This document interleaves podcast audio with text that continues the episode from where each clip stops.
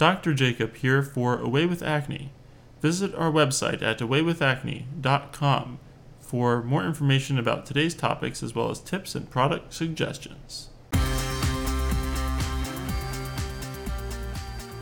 Dr. Jacob here, and today's episode is on flutamide, nilutamide, and bicalutamide. These are drugs which potentially could be used for treating hormonal acne in women. They work as strong blockers of the androgen receptor, much stronger than spironolactone. They were developed for use in metastatic prostate cancers, and their use in acne and related endocrine disorders such as hirsutism, which is excess body hair, as well as hair loss, a female pattern hair loss type, has been written about in some publications but is widely considered experimental.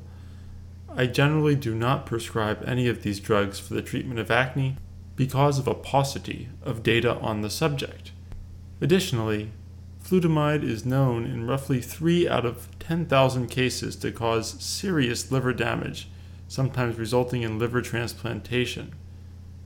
Also, the next drug, nilutamide, has been known to cause serious types of lung damage, which can be fatal. Given the side effect profile, I really wouldn't prescribe either of those drugs. I certainly wouldn't take any of them myself if I were female with acne. For prostate cancer, that's a disease if it's metastatic that people might die of, and so the risks are justified. But for acne, no way. Bicalutamide, the newest of these three drugs, seems to be the safest of these three drugs in that there are far fewer cases reported of liver toxicity. That being said, we need more data on it before I can recommend it or before I would uh, prescribe it for a patient. I would still consider the use of any of these drugs in acne experimental. With regard to their safety, birth defects are a very, very, very serious concern. Women taking these drugs should not handle the drugs if there's any any chance that they're pregnant, let alone ingest them. That's how severe the warning is for pregnant ladies and these drugs. So, that being said, if for any reason a doctor were to prescribe these drugs for hormonal acne, birth control, two forms, would be mandated.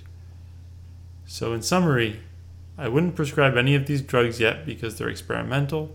Flutamide can cause serious liver problems, nilutamide can cause serious lung problems, and bicalutamide seems to be the safest of the bunch, but is not something I would recommend until more data on the subject is available.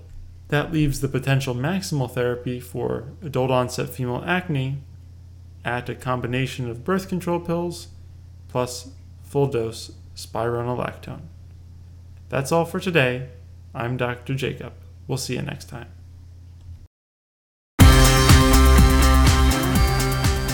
We hope you've enjoyed today's show.